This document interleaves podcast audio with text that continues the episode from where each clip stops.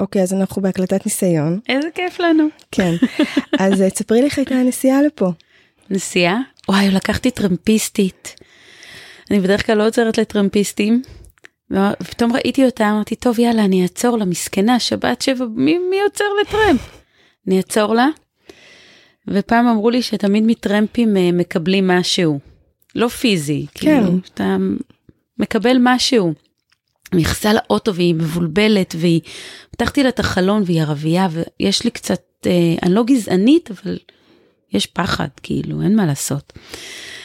והיא נכנסה לאוטו ואז היא אמרה לי רגע אני הולכת להביא את הטלפון מהטח, מהטרמפיאדה כי עצרתי, עצרתי טיפה אחרי עד שראיתי אותה עד שהחלטתי שאני עוצרת זה היה קצת אחרי. ואז פתאום אני רואה שהיא מדברת עם איזה גבר ונכנסו לי סרטים לראש ו- וזה ואמרתי לעצמי טוב נו מקסימום אני אמות וזהו כאילו מה. מה כבר יכול להיות? והיא נכנסה והיא כל הזמן הייתה בטלפון ואמרתי לי לא צריכים לאסוף אותי מצומת בסוף הורדתי אותה במקום הלא נכון. ואמרתי לעצמי מעניין מה כאילו מה אני אמורה לקבל פה לא זה כל הזמן זה הלך איתי קצת כי הייתה שקטה והייתה בטלפון ודיברה עם אנשים ואני הפחד uh, קצת עולה. Uh, בסוף לא לקחתי אותה לאן שהיא הייתה צריכה כאילו גם אני טעיתי וגם היא טעתה הייתה צריכה להגיע משהו צומת בנתניה ואני מכפר סבא המשכתי ישר. כביש 4. כביש 4 וזה לא לנתניה נתניה זה, זה כיוון נכון. מזרח מערבה יותר. פדיחה. ואז כשהיא ירדה אה, אמרתי לה, אז היא אומרת לי יואו מה אני אעשה? אה, אמרתי לה טוב אז תקחי טרמפ לכיוון השני. אמרת לי לא כולם אבל אה, לא כולם מוכנים לעזור כמוך. וואו. ואז זה, ואז זה היכה בי באיזה מדינה אנחנו חיים וכאילו זה היה סיפור נחמד לשאלה תמימה, איך הייתה הנסיעה לבדוק נכון. את הווליום, ובסוף הווליום טוב, הסיפור מהמם. כי אז מה אני אגיד לא? לך רק הייתה בסדר. כן, את רואה, את רואה שאת לא צריכה הרבה שאלות, את אה, זורמת? כן לא אבל זה גם מה שהיה את יודעת אם לא היה כלום זה לא היה כלום. טוב. אוקיי, אז אה, שלום לכולם, אנחנו בפרק נוסף בפודקאסט דוקטור אימא. היום נמצאת איתנו אה, אישה מאוד מיוחדת. אה, אני יכולה לספר שבפעם האחרונה שדיברתי עם נועה, אה, השיחה שלנו עוד הדהדה בי הרבה זמן. וואו אני חושבת שעכשיו היא שומעת את זה פעם ראשונה. נכון כן. אני בהלם. כן, לגמרי. אה, יכול להיות שנגיע לזה תוך כדי, אבל אני אציג אותה. אה, נועה אבהר, היא צלמת, היי. אה, אם יורשה לי, היא צלמת מחוננת. וואו. וגם על זה אני יכולה לפרט אחר כך. אבל אני אספר גם שהיא נשואה לארז, והיא אימא ליונתן שהוא בן 17, ושירה בת 15, ורונה בת 10. נכון. אמ, אני לא אעשה לך חיים קלים ואשאל אותך שאלת פתיחה, אני פשוט אה, אעביר את ה- את השיחה תעבירי את אלייך, השרביט אליי. את השרביט, ואת תספרי לנו מה שאת רוצה. וואו, לזה לא ציפיתי. תודה על המחמאות קודם כל. אני אפילו נבוכה. אה, מה, מה את רוצה לשמוע? תספרי על עצמך. לספר על עצמי? כן. וואו, על עצמי זו שאלה גדולה, כי אני אף פעם לא יודעת מה- ממה ואיפה להתחיל. אז כמו שאמרת, אני נשואה לארז אה, 20 שנה מכובד. בערך, כן. אחרי שלושה חודשים שהכרנו כבר, אה, אמרתי לו, יחסנו לאן? השבתי אותו לשיחה. אמרתי לו, יחסנו לאן? אז אה, ניסינו, ו... ונולדו ילדים. שלושה. כך יצא. שלושה ילדים. אה, כמו שאמרתי, יונתן 17, שירה בת 15 ורונה בת 10, וכולנו ילידי נובמבר דצמבר חוץ מארז. יש בזה יתרון לסיים עם כל חגיגות היום הולדת בחודשיים בשנה. מצד שני לא חוגגים כי כבר אין כוח. אה, אוקיי. למאותגרת חגיגות כמוני, אה, יוצא שכבר כן, שזה, ב- כשהם היו קטנים זה היה נורא כיף, כי באמת הייתי חוגגת. טרילדת אה, כזה. אה, יותר ליונתן ושירה, הם נולדו יום אחרי יום, וואו. ואז אני הייתי נדחקת, כי אני נולדתי שבוע אחריהם. כמה שנים קודם, אבל כן. אה, ואז הייתי עושה להם באמת חגיגה משותפת אה, עם כל הילדים, כי זה גם אותם החברים. אז אה, הייתי, היינו חוגגים ביחד, כשהם גדלו הם כבר רצו לפצל את זה. ורונה תמיד הייתה עם, כי יש פער קצת בין ה-15 ל-10, אז זה כבר לא אותה חגיגת יום הולדת, אבל מגיעים אליה כבר עם הלשון בחוץ. טוב, נועה, נולד יונתן. נולד יונתן, ו- נכון. והרגשתי שאני אימא. והוא היה חלק ממני, ולא רציתי לעזוב אותו. הוא פשוט היה איתי. עד מתי? עד היום. עד שהוא החליט שהוא לא רוצה להיות איתי. אה, את מדברת כאילו על שהוא לא הלך לגן. כן. לזה את מתכוונת. לא, אני מדברת בכלל על החוויה האימהית שלך. נולד לך אה, ילד ראשון, ומה קרה שם? אה, נולד לי ילד ראשון, ולא רציתי לצאת מהבית, ממש. אני חושבת שלא יצאתי איזה שלושה שבועות מהבית. כאילו ממש הייתי כזה נורא ביתית, גם ככה אני טיפוס ביתי. והרגשתי שאני צריכה לעטוף, לחבק, לעטוף, אה, לשמור, לא יודעת, ככה, כל הזמן. להיות. לא, לא, הייתי, לא יכולתי להתנתק, לא, המחשבה של, לא, לא, בכלל זה לא היה, לא הייתי מסוגלת. את מתארת שבועות ראשונים, את יכולה ככה להתקדם לא, עם התקופה? גם אחרי. אוקיי. אז בואי, כי המאזינים, המאזינים נמצאים אה? בשלושה שבועות שהייתי איתו בבית, ואומרים, אוקיי, בטח אחר כך משהו אחר קרה. לא, אוקיי. לא קרה כלום. אה, טוב, אני חייבת להגיד אבל שבערך שנה לפני שהוא נולד אני פוטרתי מעבודה, מעבודה קבועה שהייתה לי, עבדתי בהשכרת רכב. אה, התחלפו בוסים, הגיע בוס שממש לא אהב אותי, והוא פיטר אותי.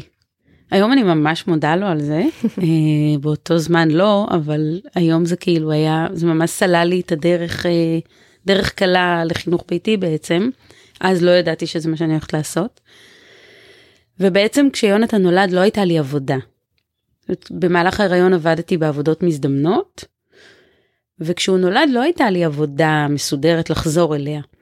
אז לא היה שלושה חודשים כאילו שעכשיו צריך לשלוח או משהו. לא היה לי מישהו לתת לו דין וחשבון אם אני בבית או חוזרת. לא הייתי צריכה לתת תשובה לאף אחד. ו... ואז אחרי שלושה חודשים היה לי ברור שאנחנו נשארים בבית, כאילו בכלל לא הייתה שהוא היה נראה לי פיצקי, זה כאילו בכלל לא היה נראה לי הגיוני לשלוח אותו ל... לאיזשהו מקום. ואז הוא גדל לגיל חצי שנה, וזה עדיין נראה לי ממש ממש ממש קטן. ולא לא יכולתי לשלוח לשום מקום, וככה הוא גדל וגדל וגדל והגיע לגיל שנה. בגיל שנה עוד הייתי הולכת להציץ אה, לפעמים לגני ילדים, כי הסביבה כל הזמן אמרה שצריך ללכת לראות גני ילדים. זה לא באמת בא ממני ללכת לראות, אבל הייתי הולכת, הייתי עומדת אה, מול השער ולא נכנסת. פשוט לא הייתי מסוגלת להיכנס. זה כאילו היה נראה לי, לא, לא הייתי מסוגלת לעבור את ה... אפילו לא כדי לברר פרטים, כדי לראות איך המקום נראה, פשוט לא יכולתי להיכנס. ואז הוא היה בן שנה ושלושה חודשים, ונכנסתי לעוד הריון, כאילו להריון עם שירה בעצם.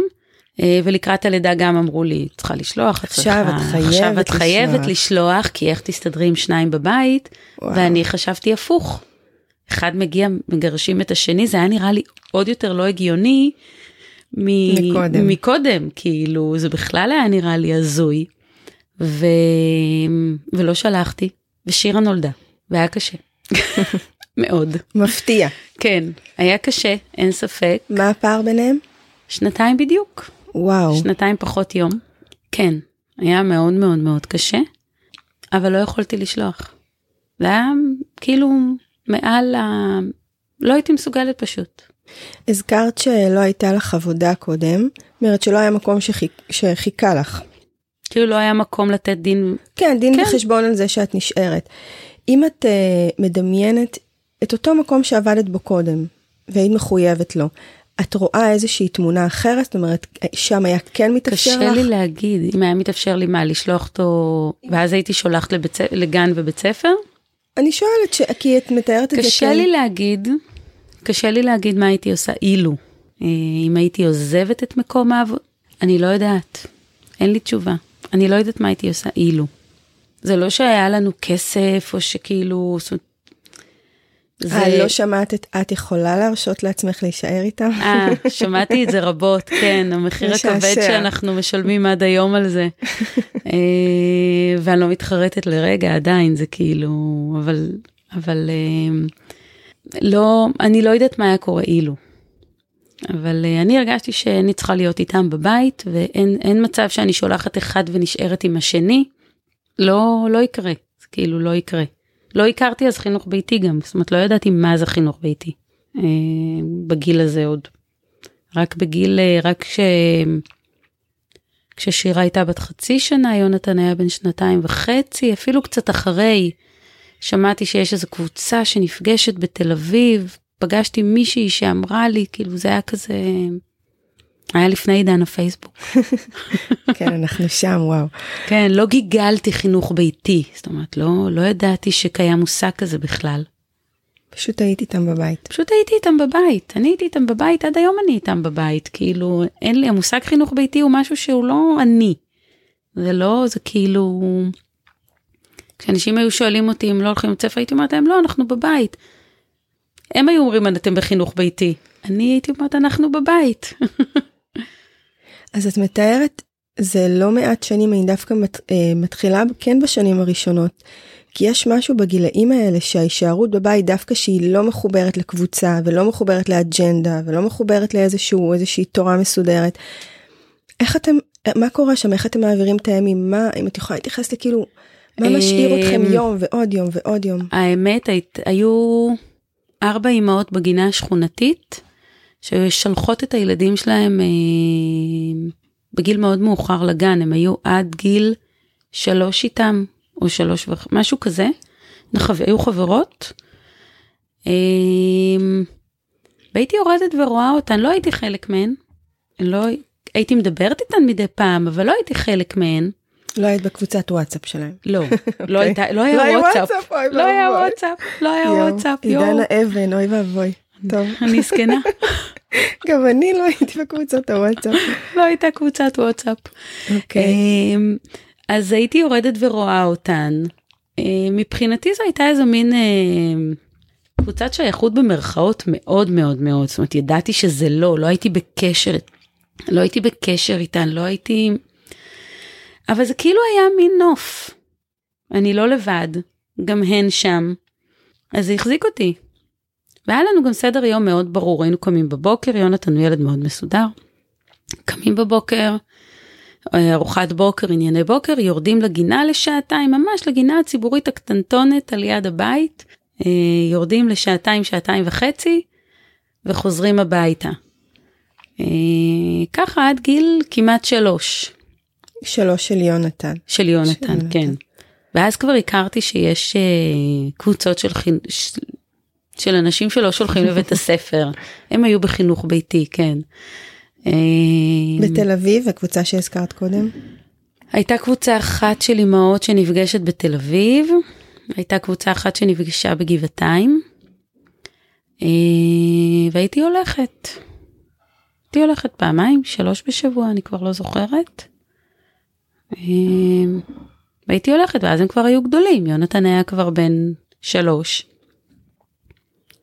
אה, ושירה בת שנה, וזו הייתה החברה. אוקיי וככה אתם מעבירים עוד תקופה. ככה אנחנו חיים עד, אה, אני מנסה לחשוב עד איזה גיל, כן, אני חושבת שבערך עד גיל ארבע, אר- קצת יותר אולי לקראת חמש. אוקיי אז זה ממש אה, אני אומרת פשוט יש לך שלושה ילדים גדולים שגדלו שגדלו בבית.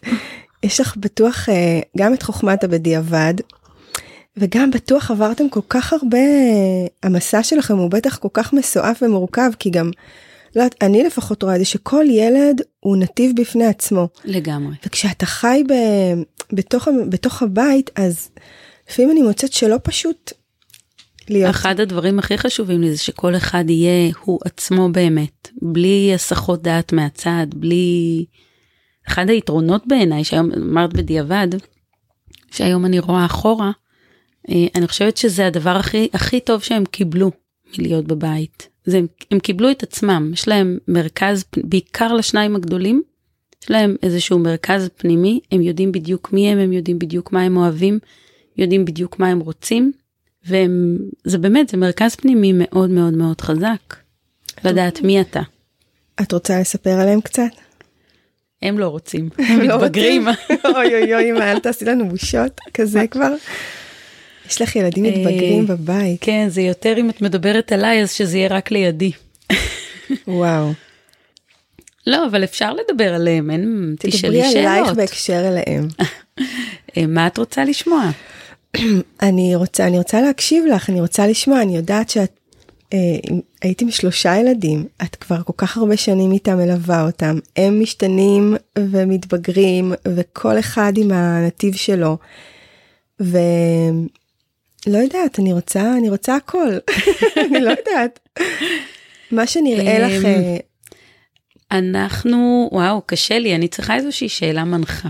שאלה מה את מנחה. באמת רוצה לשמוע? טוב, לא הכנתי שאלות מנחות, אז נועה, אני אשאל אותך משהו אחר מה לגמרי. מעניין אותך? אה, גם מעניין אותי, בעיקר, את, המסלול שלך בתוך כל הדבר הזה, הוא הדבר שהכי אה, מ- מעניין אותי. את כאימא, אה, שבחרת בלי, שבחרת מתוך הלב, בחרת להיות איתם לגמרי. בבית, מתוך הלב ומתוך הבטן. כן, מתוך איזושהי תחושה פנימית שאת כרגע לא יכולה לעזוב את הילדים, ואת נמצאת איתם, כי לא, כי לא היה נראה לך שום, אה, אופציה אחרת לא הייתה נראית לך רלוונטית. זאת אומרת, נכון. התקרבת נכון. לאופציה, והלכת אחורה, כי הרגשת בד- לא רלוונטית. בדרך כלל בתחילות שנה אני גם הייתי חושבת האם זו הדרך, אז מתקרבת עוד קצת לבית ספר או משהו כזה, וחוזרת חזרה אה, אה, הביתה. אוקיי, זאת אומרת, ותמיד ש... היו לי שאלות. אוקיי, אז שכן, כל הזמן היה לך. איזשהו כן, שיח. תמיד היה לי שיח עם המערכת. אה, איכשהו תמיד חזרתי הביתה. ותמיד כשצצה נגיד איזושהי בעיה בחינוך ביתי, נגיד בבית, אה, אין מספיק חברים, אין מספיק לימודים, אין מספיק, אין מספיק, אין מספיק. ואז הייתי שואלת האם בית ספר יפתור לי את הבעיה הזאת. האם, האם שם הפתרון? בדרך כלל הייתי מגיעה למסקנה, זאת אומרת, החיים הוכיחו שהגעתי למסקנה שלא. אה, לא, לא מצאתי את הפתרונות שלי בבית ספר. והילדים לאורך הזמן, הם, זאת אומרת, מבחינתם היה ברור שהם רוצים בית, לא עלה מהם אף רצון. פעם הם לא רצו בית ספר, זאת אומרת, אוקיי. אף פעם לא היה לי עניין של אמא תשלחי אותי לבית ספר. לא. ממש לא. עכשיו אני מקנאה. הנה, את רואה? הגל, גלגל. אה, אוקיי, מעניין, גם כשהם אה, גד, גדלו. אה, היום הם עושים בגרויות, אבל, אה, אבל זה באמת בא מהם, זאת אומרת, הם מבינים שזה איזשהו צורך ב- בעולם, גם אם זה צורך לא, אה, לא בעולם, בארץ, במדינה שלנו.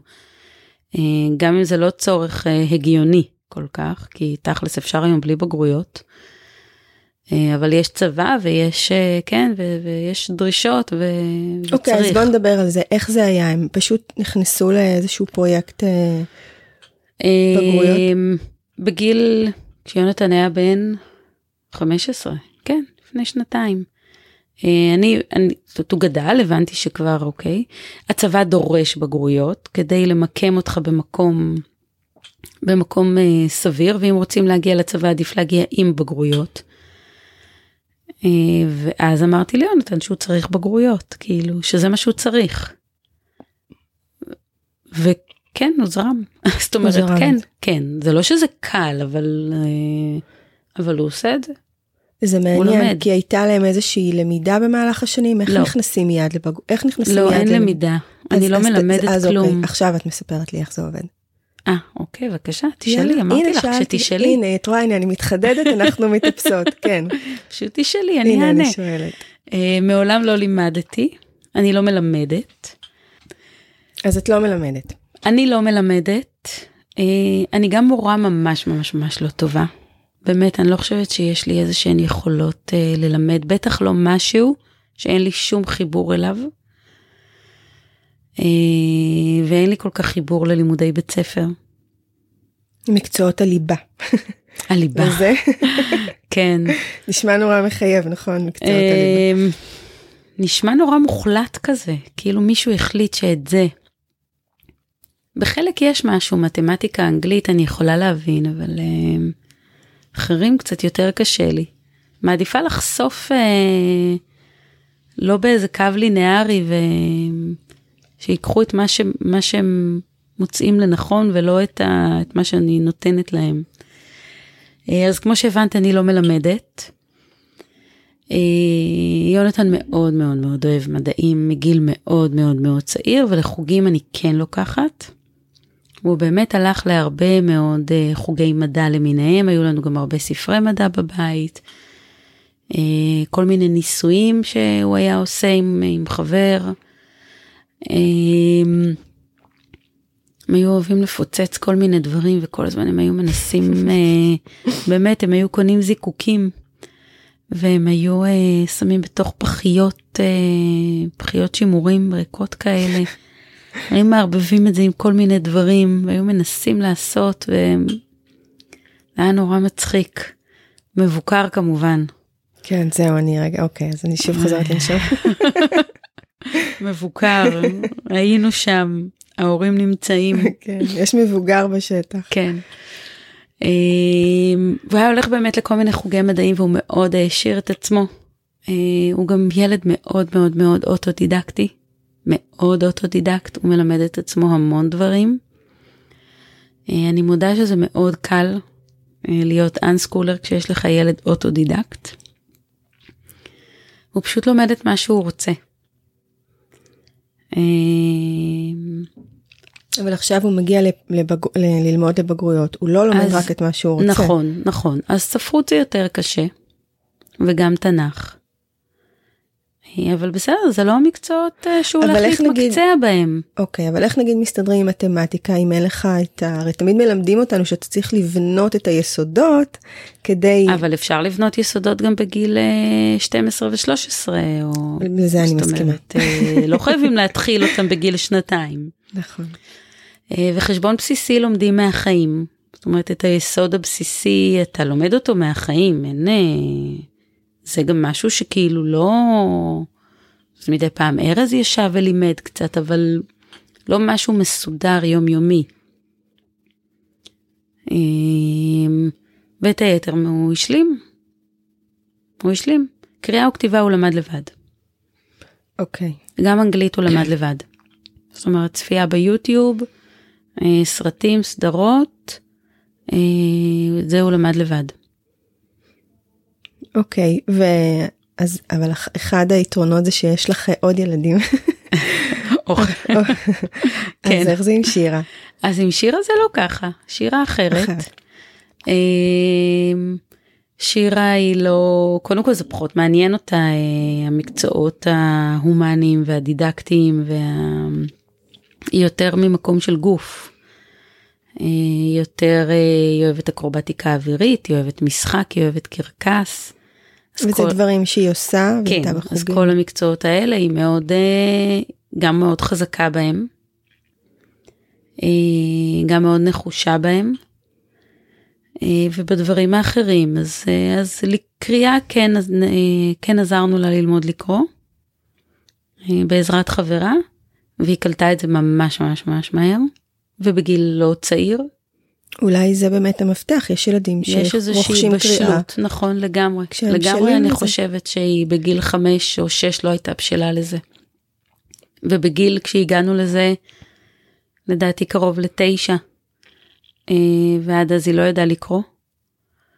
אה, היא ממש אה, תוך חודשיים לדעתי היא כבר למדה לקרוא. זה יתרון עצום, שאתה מגיע למשהו כשאתה מוכן ובשל. לגמרי. בלי להסתכל על השעון הכרונולוגי. לגמרי. ואז אתה גם אה, אה, נחסך ממך כל מיני תסכולים כל בדרך. כל התסכולים, נכון, נכון. ואז אתה כבר מאמין נכון. שאתה לא מספיק טוב, נכון. כל התיק. ואז הייתי, אה, יש לי אה, חברה מאוד טובה, אה, גם בחינוך ביתי, שהיא אה, למדה הוראה מתקנת ו... והיא לימדה אותה, הייתה באה פעם בשבוע, ממש חודש וחצי, אני חושבת, הייתה עושה איתה כל מיני משחקים מדליקים. אה, לזהות את האותיות, אה, לזהות את העברות, להבין את הניקוד. אה, ואני הייתי יושבת איתה על בסיס יומיומי והיינו קוראות קצת. יש את הספרוני, את מכירה? כן, יש פה. כן, אז עם זה. אה, הייתי יושבת וקוראת איתה, והיא למדה לקרוא תוך חודשיים בערך. ואז היא עברה לספרים של קריאה ראשונה, ואחר כך היא כבר עברה לספרים אה, של קריאה לא ראשונה. זהו, כבר כולם קוראים, יש בצ'קליסט כן. ויה לקריאה. כן, כי הצעירה רונה היא גם, אה, בזמן שהיא גם, יש לה קליטה נורא נורא נורא מהירה, והיא גם קצת אוטודידקטית. אז בזמן שלימדתי את שירה, היא הייתה יושבת איתנו והיא למדה לקרוא. בגיל צעיר, אם אני עושה חשבון פשוט שלומדים אותו מהחיים. כן. וואו. כן, כן. איזה מרתק, זה שלושה ילדים, כל אחד. כל אחד הוא אחר, עולם אחר. עולם אחר לגמרי. כן, לגמרי. יונתן ושירה ממש ממש ממש שונים. רונה, אני, רונה היא קצת ערבוב של שניהם. יש לה כאילו קצת מיונתן וקצת מ, משירה. אז אה, אוקיי, אז יונתן ושירה עסוקים אה, בבגרויות קצת היום. היום, היום, היום, לפני כן לא. כן. וקצת שמעתי על החוגים שהם אה, העסיקו את עצמם לפני. כן, יש עניין בעיקר עם ילדים בוגרים בחינוך ביתי. בעצם מתארים, הנה זה, אני מדברת רגע על החלק החברתי, מתארים איזושהי פירמידה ש... שככל שהם גדלים ההיצע של החברים הולך וקטן והצורך החברתי שלהם הולך ועולה. איזשהו אה, אתגר מהמם. סביב המקום הזה אז איך זה פגש אתכם ה... אה, כשהם היו קטנים אז באמת הייתי מקפידה ללכת לשלושה מפגשים כל שבוע, ראשון, שלישי, חמישי, הולכים וזה תמיד התאים למפגשים. לשלושתם המפגשים האלה? מפגשים פתוחים, כן, אוקיי. כן, כן, בדרך כלל, כן, רונה הייתה קטנה. כן, אז היא איתי. מצטרפת. מצטרפת. אה, שירה טיפוס מאוד חברותי, אין לה שום בעיה, היא שוחה בכל, אה, בכל מקום, הייתה שוחה בכל מקום, לא הייתה לה שום בעיה. אה, ויונתן, אה, כשהוא היה צעיר יותר היה פחות, אבל, אבל תמיד היה חבר שליווה את המפגשים. וכן, זה מפגשים פתוחים, אז הם תמיד התאימו לשלושתם. אבל עד איזה גיל?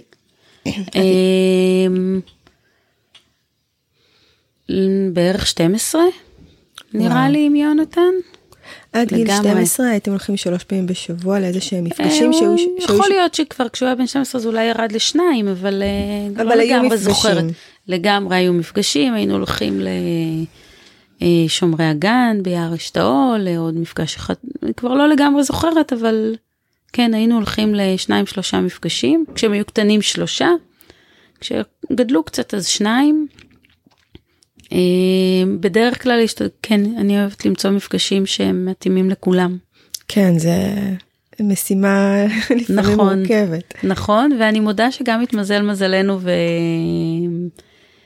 וכשהם היו ממש קטנים אז הייתה לנו אה, משפחה שהיינו חברים אה, ובעצם יונתן ושירה אה, ואותו ילד שלהם היו חברים מאוד טובים.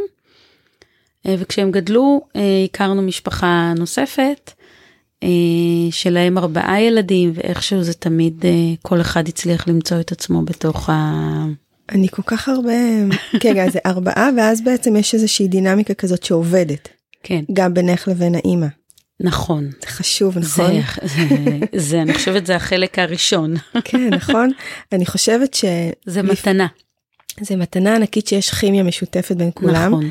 ואני מצאתי שלפעמים לא הייתי צריכה יותר מזה. משפחה או שתיים שאנחנו נכון. מחוברים, נפגשים פעם שלוש בשבוע, הרי, הרי המפגשים, מפגשים, אה, זה לא שאנחנו נפגשות לאחר הצהריים, זה מפגשים של מפגשים ימים, ארוכים, נכון. שמתחילים ו... בדרך כלל מתחילים בבוקר ונגמרים במקלחות ארוחת ערב. מתישהו. תלוי בגיל הילדים, נכון, כשהילדים היו קטנים, זה באמת היה נגמר ממש ממש ממש מאוחר. זה כאילו מין כל היום כזה, זה היה פשוט, זה נורא נעים להעביר ככה את היום. נכון. ואז שוב פעם, אני אה. אומרת שלפעמים זה מה שאתה צריך, משפחה אחת או שתיים, וזה גם תמיכה מאוד גדולה. לאורך הדרך. תמיכה גם בשבילך. ברור, תמיכה לכולם, זה חברות. נכון.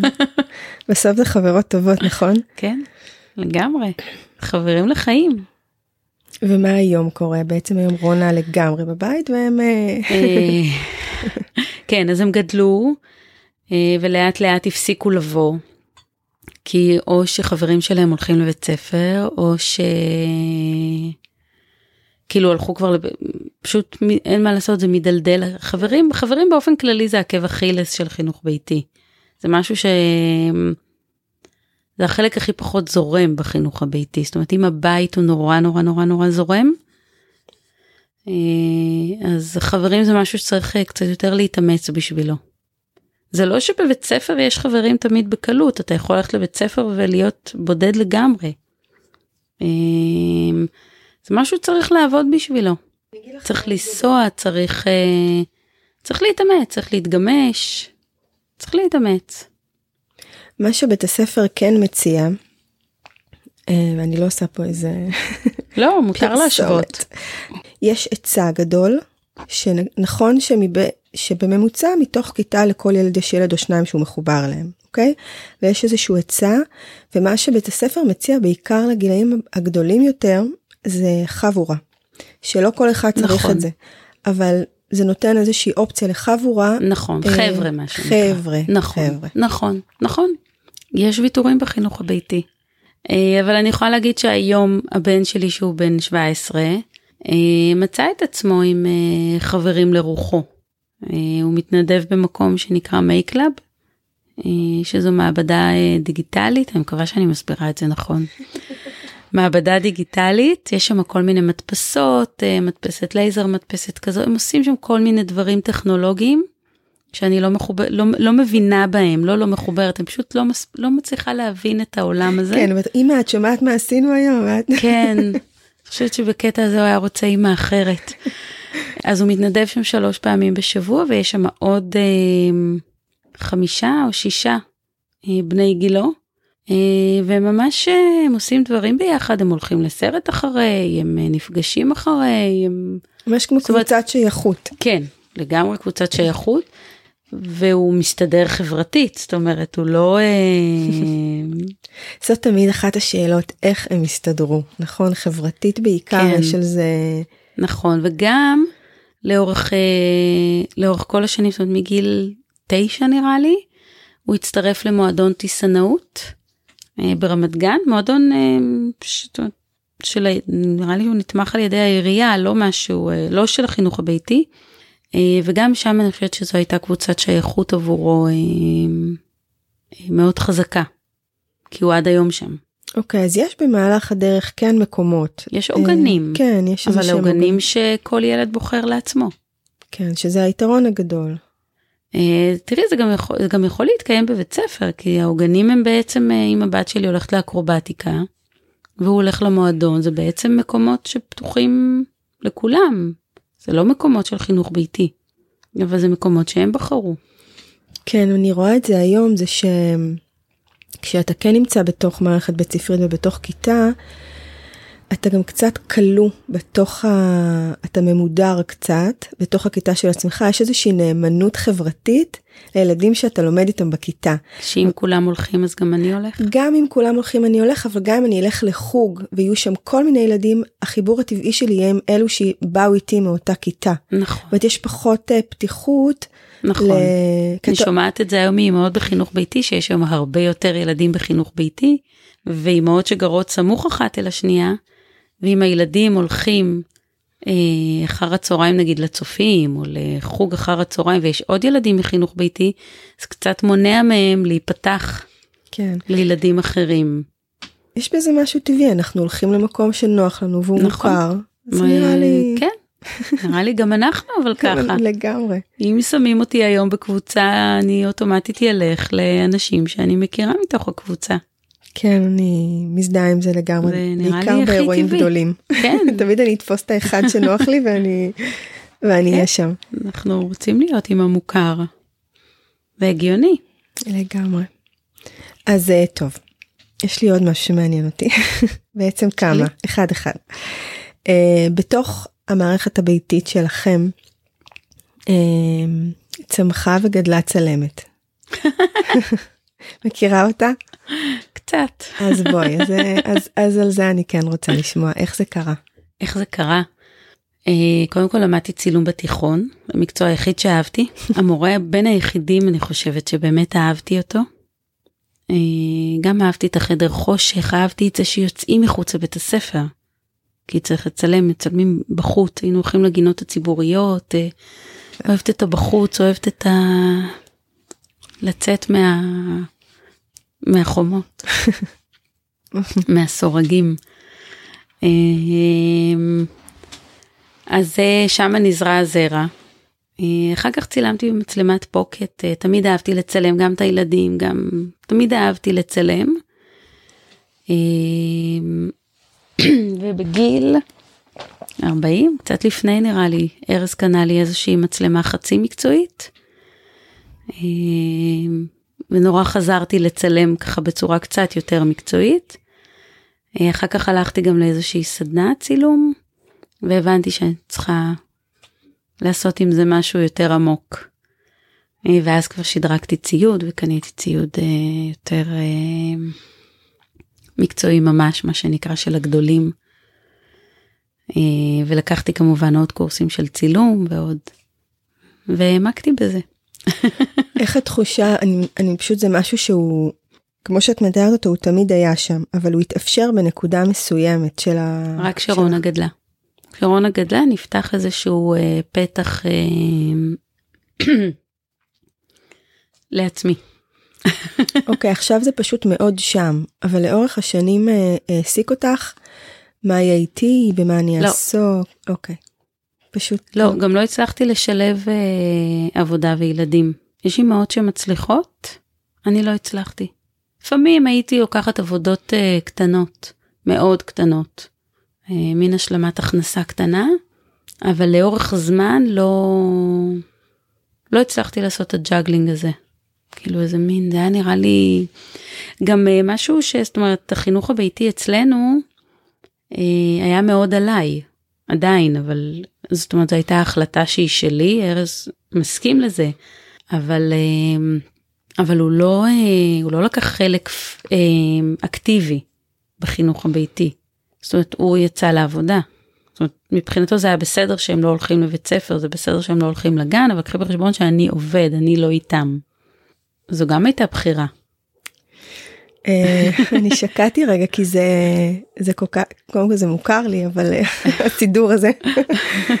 זה אה, שוביניזם מבחירה. שלך ועלייך. שזה מאוד כזה. פמיניסטי. אבל מבחינתו אם, אם הוא היה צריך לבחור הם כן היו במסגרת? אני חושבת שכן. אז מבחינתו הוא זורם איתך אבל זה עלייך. איתי, זורם איתי זה עליי הוא מפרנס זאת אומרת, הוא לא עליו. כל יום בא ואומר, אבל את לא עובד, אין את זה, ממש לא. יש מין חלוקה ברורה. חלוקה מאוד ברורה. את רוצה להיות עם הילדים, זה בסדר, זו בחירה שלך, אני זורם, אני מסכים גם. וזה לא שהוא חושב שזה רע או שהיה יותר טוב מבית ספר, אז לא היו בכלל עניינים, אה, חילוקי הדעות שלנו אף פעם לא היו על חינוך ביתי כן או לא. אבל הקטע של המפגשים של חינוך ביתי וכל הדברים שאני הרבה פעמים רואה אבות שמגיעים, אנחנו לא כזה זוג, כאילו, זה לא ה... אצלנו זה אני. אוקיי, אז אני לא יודעת אם זה מנחם אותך ברוב המקרים, זה ככה. יש איזושהי אה, חלוקה אה, נכון, דיכוטומית כזאת. אני לא צריכה נחמה, זה בסדר, זה כאילו... במרחק הזמן לא צריך, נכון? מה שכן הרבה פעמים אימהות טוענות זה שהחלוקה הזאת שוחקת. שוחקת את האימא שהיא רק בזה ושוחקת את האבא שהוא רק אה, שהוא מפרנס יחיד יש מין איזשהו עול. יכול להיות אבל מכיוון שלא ניסיתי דרך אחרת אז קשה לי להגיד זה כמו שקשה לי להגיד מה היה קורה אם, אם היינו בבית ספר אני באמת לא יודעת איזה ילדים היו גדלים או איזו אימא הייתה גדלה אני באמת לא יודעת להגיד אה, זה מה שהיה ועם זה הסתדרנו. אבל לאורך השנים עד שבעצם ה... אני אומרת המקום הזה שפתאום פרץ שהוא איזושהי הגשמה מאוד שלך שהיא. את לא מדברת מ... על השנים המאוחרות. כן על השנים המאוחרות לא אני מדברת דווקא כן איזושהי ראייה אחורה. היה שם משהו לאורך השנים שעשית שהוא היה שייך אלייך טיפחת איזה משהו שקשור רק אלייך זה יכול להיות אפילו משהו קטן. מעבר לעבודות יד?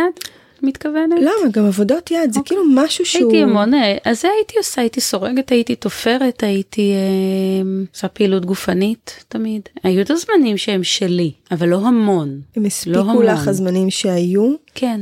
זהו, זה מה שאני, כן. זו, זו בעצם מה שאני שואלת, כי בעצם מה שאני מזהה זה שאימהות שהן אבל זה, אני לא הייתי האימא האידיאלית שלו, שרגועה כל הזמן וכל היום בסנטר כזאת? שלה, לא, מכירה? שלא יצא ככה מהשיחה בטעות. כן, כאילו את אומרת את זה כזה, פתאום היה לך איזה, פתאום, פתאום ראיתי פה פנטזיה כזו, זה לא. גם אם צללתי רגע לפנטזיה, מה את הורסת? סליחה. לא, את מכירה אבל אימא כזאת שהיא כל הזמן בסנטר? לא.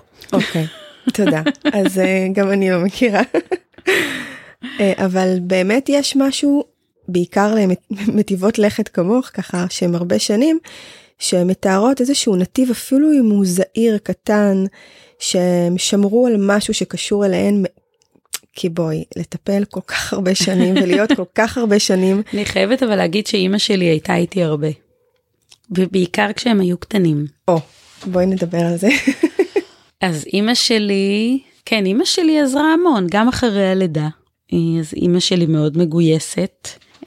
גם אחרי הלידה של שירה, אימא שלי הייתה מאוד מגויסת. וגם בימים שאני פחות יכולתי, נגיד הייתי חולה או משהו כזה, אז כן, אז אימא שלי הייתה בעצם אה, המושיעה. איזה כיף. היה משהו לאורך הזמן מולה שטענה או דיברה על החינוך הביתי, מקום שהם צריכים? אה, לא, אף אחד אצלי לא. לא? די, נו. לא, אז לא. את זה אני חותכת. לא יכול להיות. לא, אין, אין, לא תמצאי לא, אצלי. נו, משהו. מישהו. מה, נגד? בוא נגיד ככה, בואי לא נלך לנגד, שהוא לא בעד. לא היה. לא היה. גם אז לפני אה, אי אלו לא שנים. היה. התברכנו בשתי משפחות שהם לא... גם אם היה נגד הם לא אמרו. לא, אבל גם זה שהייתה לך תמיכה מאימא שלך שהיא גם אה, פיזית לוגיסטית וגם סוג כן, של... לא, אימא שלי מבחינתה הם צריכים גם להיות, זאת אומרת, זה חלק מהאמונות שלה. איך זה יכול להיות? הרי את, את לא אימא שלי גדלת אף ככה. פעם לא אהבה בית ספר. נכון, אבל אני לא גדלת, לא גדלתי ככה, אבל אימא שלי מאוד לא אהבה בית ספר. גם עבורך? טרחה גם להגיד את זה. אה, כן. וואו. הייתה מוותרת לי גם על המון ימים שלא הייתי רוצה ללכת לבית ספר. זה לא שגרתי. כן, הייתה מוותרת לי על המון ימים, לפחות ככה זכור לי. כאילו הילדים שהיו מבריזים מבית ספר, אף פעם לא הבנתי את זה למה הם מבריזים. כי אני פשוט הייתי הולכת. טוב, אני שום שוקעת ל... כן, לא, לזכותה ייאמר, נכון, היא לא אהבה את בית ספר. היא לא אהבה, גם היו לי מורים לא טובים, והיא ידעה את זה שהם לא היו מורים טובים. איכשהו נפלתי על איזו, מה זה נפלתי? זה כאילו כנראה סלל איזושהי דרך, אני לא יודעת. אה, אבל אה, כן, לא אהבתי בית ספר, המורים שלי אף פעם לא היו מורים וואו. אה, אני לא אהבתי אף פעם ללמוד, ואני חושבת שכן, קיבלתי איזשהו גיבוי. כן, את מתארת תמיכה בשלב שהוא קריטי. אז אמנם ארז עבד הרבה והייתה חלוקה, אבל אימא שלך הייתה... כן, או באיזושהי שלי, נוכחות, אה, בטח. כן, כשהם גדלו כבר פחות, אבל, אה, אבל בהחלט כשהייתי צריכה, אם אחד הילדים היה חולה, אז היא הייתה מגיעה אה, לגמרי שם, לגמרי שם. כן, לי זה נשמע. מאוד הגיוני. אז לא, רגע, לא, אני, אני גם אסוציאטיבית, אז אני קופצת ממקום למקום, אבל אני מנסה להתמקד. דיברנו על נועה הצלמת, אז בואי, בואי נחזור אליה רגע. נחזור אליה, אני חושבת שברחתי, מש... כאילו, איכשהו זה זלג, כי שאלתי אותך אם, אם היה איזשהו צורך לאיזשהו ביטוי עצמי במהלך השנים. נראה לי שקצת, שלא. כאילו הקפאתי. אני חושבת שהקפאתי את עצמי קצת, כאילו שמתי את עצמי על פאוז, שזה זה ויתור. את יודעת, כמו שאימא קרייריסטית אה, מוותרת באיזשהו מקום על גידול, גידול הילדים, יש כאלה, נכון? שמשמונה עד שמונה, הילדים במסגרות, וזה גם בסדר, זאת אומרת, זו בחירה. אה, והיא עושה ויתור, אז כן, אני ויתרתי, אין, אני לא יכולה להגיד את זה בצורה אחרת. זה ויתור. אבל היום מצאת, מצאת משהו שהוא מאוד משמעותי עבורך. אז תוך כדי הוויתור, לא ידעת שיום יבוא לא. ותמצאי. ממש לא. גם לא ועדיין- ידעתי מה אני אמצא. לא. לא. ועדיין היה שם שקט בוויתור הזה שאת מתארת אותו בהקפאה הזאת. אה, גם וגם נראה לי. אני גם לא כזאת שיודעת מה אני אעשה כשאני אהיה גדולה. את יודעת, יש כאלה שהם יודעים מה הם יעשו כשהם יהיו גדולים. אני אף פעם לא ידעתי מה אני אעשה כשאני אהיה גדולה. כאילו לא, גם היום אני לא בטוחה שאני כבר יודעת מה, אני לא בטוחה שאני גדולה ואני לא בטוחה שאני יודעת מה אני אעשה כשאני אהיה גדולה. אני לא, אני לא יודעת, אף פעם לא ידעתי. זאת אומרת, יש פה גם קצת אולי עניין של נוחות, כאילו. אמ, זאת אומרת, יש אנשים שאומרים לי שבעצם זו הייתה בריחה. את מסכימה עם זה? לא יודעת. נשמעת לי שאת אדישה ל... אני קצת, כן, אני קצת אדישה לכל מיני, אה, כל מיני דברים שבאים מבחוץ, אני משתדלת, אה, אני יודעת שזה מה שהיה נכון לי לאותן שנים, מהרגע שהוא, שיונתן נולד ואחריו שירה. אה, ואחר כך רונה, שזה פשוט באמת להיות איתם. זה באמת דברים שבאו, זה, זה מצחיק, כי כשנכנסנו לכאן, אז אמרתי לך שיש לך כאן המון ספרי אימהות, ולי בקושי יש אחד. אה, כי באמת, אני לא אדם שקורא המון, אני לא, לא חיפשתי מחקרים שמוכיחים לי משהו. אה, באמת הלכתי עם הלב והבטן, לגמרי, עד הסוף. כאילו, קראתי אולי שני ספרים, אה, וגם אותם בטח לא עד הסוף. אה, ובאמת לא חיפשתי את זה. לא חיפשתי הוכחה שזאת הדרך הטובה. גם לא חיפשתי הוכחה שזאת דרך לא טובה. זאת אומרת, נגיד שבית ספר הוא לא טוב, זאת אומרת, זה לא הייתה... לא התנגחתי עם המערכת בכלל. פשוט לא הייתה רלוונטית עבורי, הייתה כמו, אנחנו כמו שני קווים מקבילים. כאילו, אני לא נגד. היו תקופות, בהתחלה אולי הייתי קצת ככה, הייתי צריכה איזושהי אג'נדה, אבל היום גם אין לי אג'נדות. כאילו באיזשהו שלב אה, ויתרתי על כל האג'נדות. את מבינה ש... שמה שאת אומרת הוא לא נכתב באף ספר כי כי את מחוברת לאיזשהו מקום שאני חושבת שיש אנשים שגם אם יקראו ספרייה שלמה הם לא נכון, בגלל קשה זה אמרתי, לא, לא, באמת, אני באמת באמת, אני גם לא אדם כל כך שקורא ספרים כמו, כאילו בקצב מסר, יש כאלה שקוראים חמישה ספרים במקביל, אני לא כזו. אני לא קוראת כל כך הרבה, אני קוראת לאט נורא, וזה מתסכל אותי נורא הקריאה, זה... ובאמת לא קראתי ספרי הורות, קניתי קצת, חלקם לא פתחתי, באמת באמת קראתי ממש ממש ממש מעט, ו... ובאמת הייתי עם הלב והבטן, ועם עוד אנשים סביבי. זאת אומרת, אה, כשכבר ידעתי שחינוך ביתי קיים, כמו שאמרתי בסביבות גיל כשיונתן היה בן שלוש, אז באמת היו עוד אנשים סביבי, אבל זה באמת היה אני. זה הכי uh, מרגש אותי כי אני אומרת שאת את עושה משהו שהוא מאוד גדול לא כי הוא נמדד באיזשהו מקום כי את עושה משהו שהוא מחובר לך לגמרי לבטן כן. ולאינטואיציה ועשית אותו עוד לפני שהיו לך uh, תשובות או לא היה ברור לך כי אני מדמיינת את זה אז אז מבחינתי לא היה ברור לך מה את הולכת לפגוש בצעד הבא, את פשוט היית בטוחה בצעד לגמרי. הנוכחי. אני יכולה לתת לך דוגמה ממש מה... מאחרי לידה. אז לפני הלידה הבאנו מיטת תינוק, כי זה ברור שתינוק צריך מיטת תינוק. אה, ואז יונתן נולד, והייתי צריכה לשים אותו במיטה. ולא הייתי מסוגלת לשים אותו במיטה, פשוט לא הייתי מסוגלת. אה, והייתי שמה אותו, וזה היה נראה לי פשוט לא הגיוני בשום צורה. ואז הייתי לוקחת אותו חזרה. וככה עוד לילה ועוד לילה, שהוא רחוק ממני, כאילו, מה זה רחוק? זה, זה מיטה באותו חדר, כן? זה ברור, כאילו מיטה על יד מיטה. זה חשוב להגיד את זה, זה לא מובן מאליו. ו, ולא הייתי מסוגלת אה, לשים אותו במיטה. פשוט לא הייתי מסוגלת, הייתי צריכה כאילו את המקום הפתוח, אני לא, לא יכולה כשיש סורגים, כשיש... גם שיהיה קרוב אליי, וגם אני לא יכולה עם הסורגים האלה שהם מגבילים. אה, הוא לא ישן במיטה מן הסתם. סגרת רגע את הסיפור כדי שיהיה ברור כן, מה לא, היה שידעו הסוף. שלא... ש- מה היה הסוף שלו.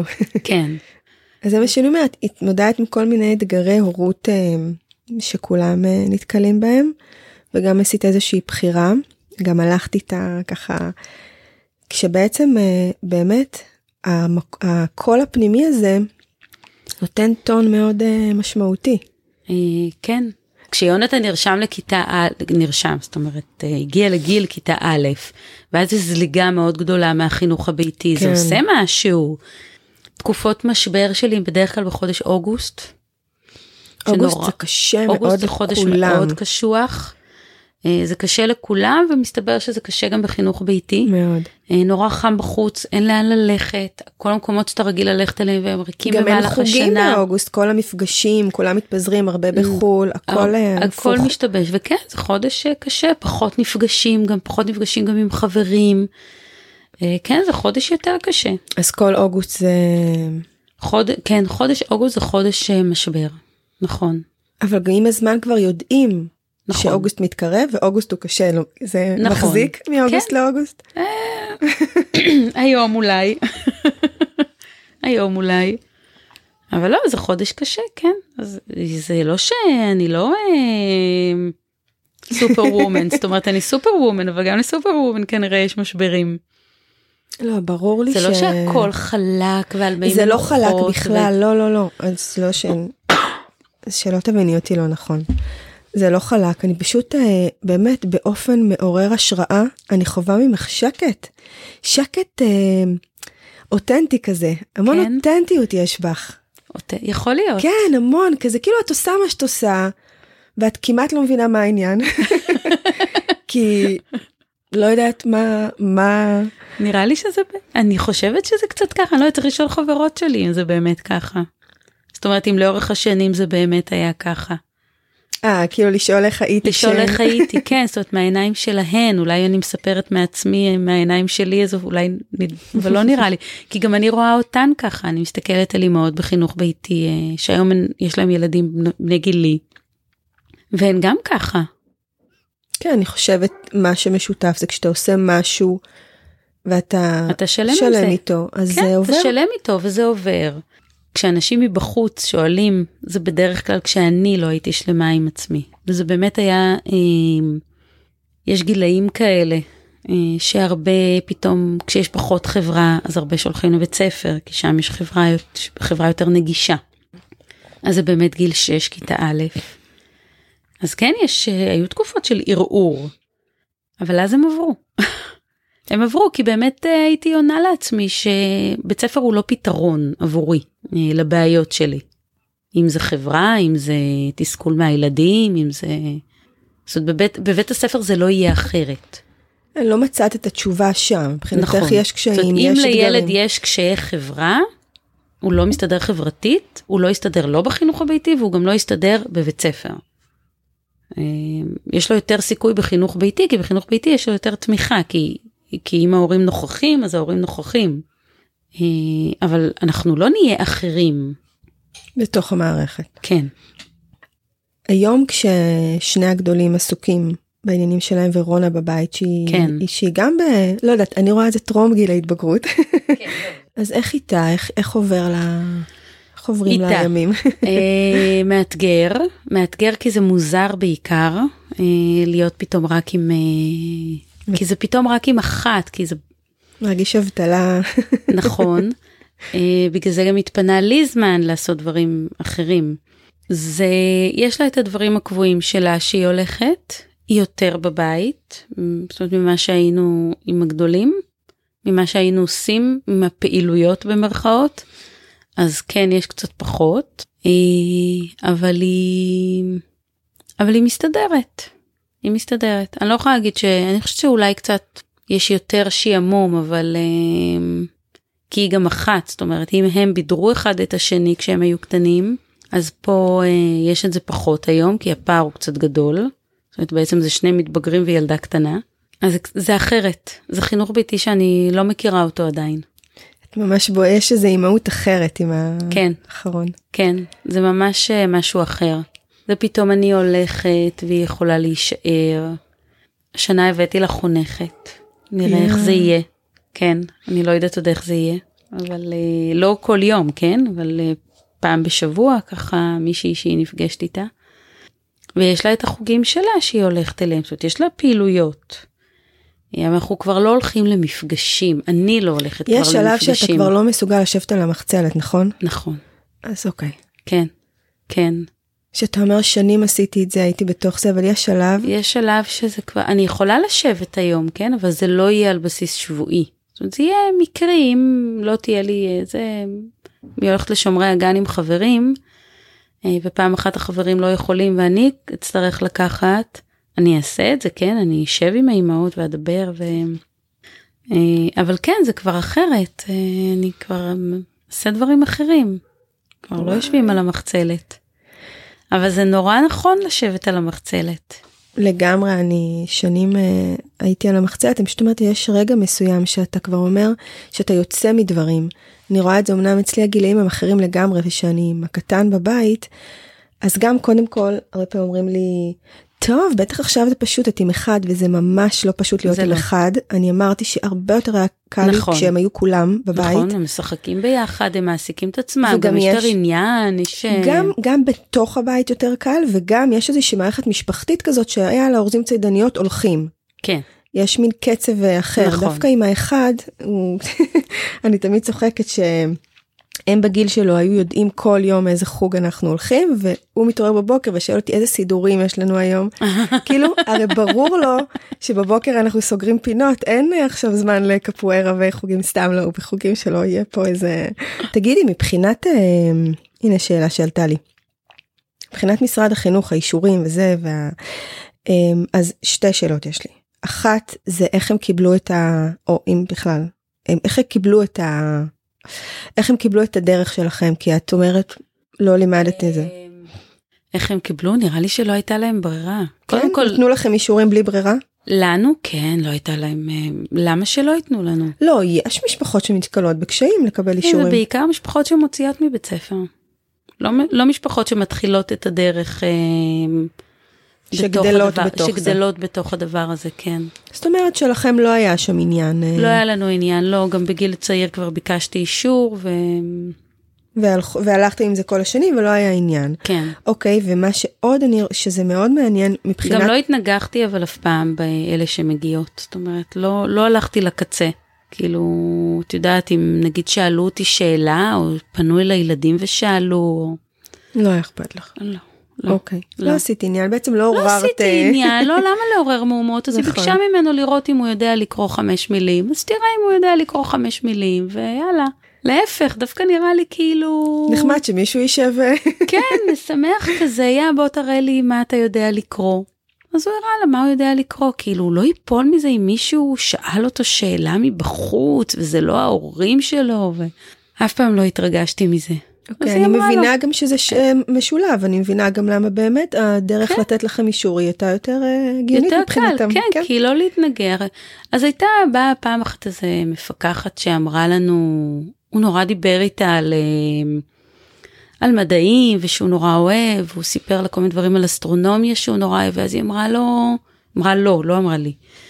זה נורא נחמד, אבל מה עם היסטוריה? כי אצלנו אף אחד לא יודע כלום, לא היסטוריה, לא תנ"ך, אנחנו ממש בורים בזה. אז היא אמרה לו, אז מה עם היסטוריה? אז אמר, אז היא אמרה, זה כאילו, אני לא נופלת מהדברים האלה. אני אפילו, זה קצת. מגחכת על זה, כן, זה קצת משעשע, כאילו, באמת, הילד דיבר איתך עכשיו על כל מערכת הכוכבים, את עכשיו שואלת מה עם היסטוריה? זה מה שמעניין אותך כאילו? זה נראה לי מצחיק. כן, זהו, זה משעשע אותך ולא מפעיל אותך ממקום שמייצר ממש לא מפעיל התנגדות. אותי. לא, ממש לא, זה להפך, אני, זה באמת אה, מגוחך בעיניי.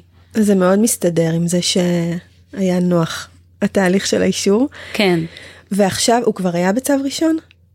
כן. כאילו זה, אוקיי. ואז בעצם באמת יש איזה מיתוס כזה שה... אני לא יודעת אם זה מיתוס, אבל ככה מספרים שבעצם ה- השנים שבהם אתה מקבל אישורים הם אקוויוולנטיים לשנים בבית אני הספר. לא סגורה על זה שזה נכון, אני לא יודעת להגיד. ביקשו ממנו אישורים שהוא היה בחינוך ביתי ב... אה, מכיוון שהוא לומד בפרויקט הילה, הוא עושה אוקיי. מבחנים של 12 שנות לימוד, אז הם לא היו צריכים את ה... לא. אז הוא בעצם יש לו 12 שנות לימוד. אומרת, גם מי ש... אני חושבת בקול רם, מי שנגיד... גם לא... מי שאין לו אישור, את כן, שואלת? אני אומרת מי שאין לו אישור ונכנס לפרויקט הילה, אז הוא לא, דור... לא, הוא לא נדרש להציג אישורים שנים אחורה?